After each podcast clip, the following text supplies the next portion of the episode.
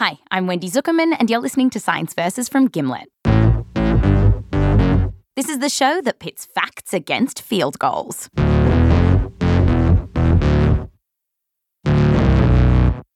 On today's show, football. We've been hearing that a debilitating brain disease called chronic traumatic encephalopathy, or CTE, is destroying the lives of players. There are reports that it can lead to memory loss, depression, and even suicide. There's tremendous damage done to your brain while playing the game. Football, of course, is a violent sport, and there's mounting evidence it's putting players at risk of brain damage. But it turns out that everything about this disease is more complicated than we've been told. Even just finding out if someone has it turns out to be really tricky. To find out more, we sent our producer, Rose Rimler, to the University of Texas Health in San Antonio. And she's here to meet neuroscientist Dr. Kevin Bieniek. Pleasure. Nice to meet you. So nice to meet you. Rose takes it from here. All right, let's do the lab. All right, let's go for a walk. Kevin is the director of a brain bank, and he has a bunch of brains with CTE. At first, when I walked into his lab, I was a little disappointed. There were no brains floating in glass jars. But then Kevin opened up this massive freezer. Our minus 80 freezer is where we have all of our frozen material. It's just like full of Tupperwares of brain. Yep, yep. So we've got this. The reason Kevin collects brains is that when it comes to CTE, right now scientists can't diagnose this disease in living people. They can only find out if someone has CTE by opening up their skull, cutting out their brain, and slicing it up. We slice it up. And what they're looking for are globs of protein called tau tangles. Scientists are pretty sure these tau tangles interfere with how our brain cells communicate. Tau does impair the neuron's ability. But here's the rub tau tangles don't just show up in people with CTE. You can also find them in other diseases, and many of us get them as we get older. To a certain extent, tau tangles seem to be a natural part of aging. So when Kevin slices open a brain, he has to figure out what's normal and what's damage from playing football. And I, you know, kind of scratch my head a little, and then I, And he showed me a couple of brain slices. I've got my microscope set up here.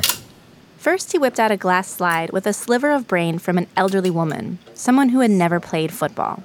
And Kevin pointed out these little brown blobs. Those are tau tangles.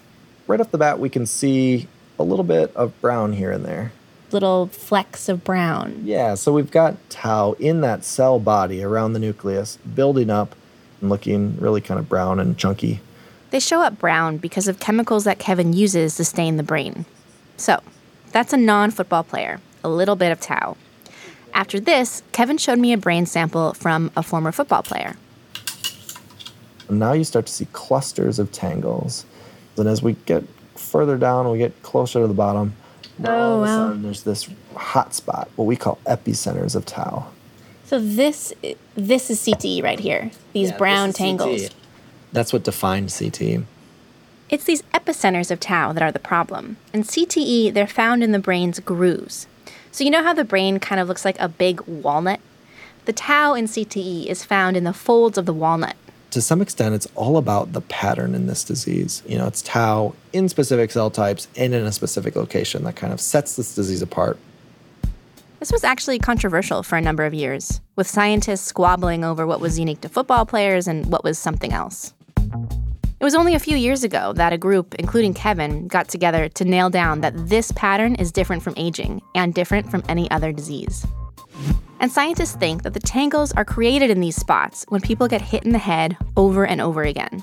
Because we also see the CTE pattern in people who get blasted off their feet in the military and in other athletes, like boxers and rugby players and hockey players. It's not that football specifically leads to CTE.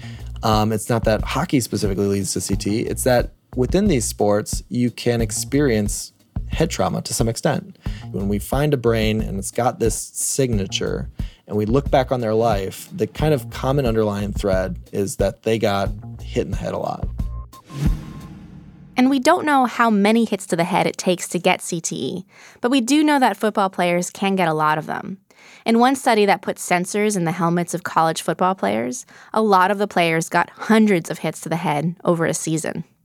Okay, I'm gonna punt this to Wendy. Hike. Thanks. So, Playing football can leave a mark on your brain, stamping it with these weird tangles. But what do those tangles do once they're in your brain? To find out, listen to our whole episode on football. Head to Science Versus, that's Science VS, and listen to our episode Football Should We Cancel It? I'm Wendy Zuckerman. Fact you next time.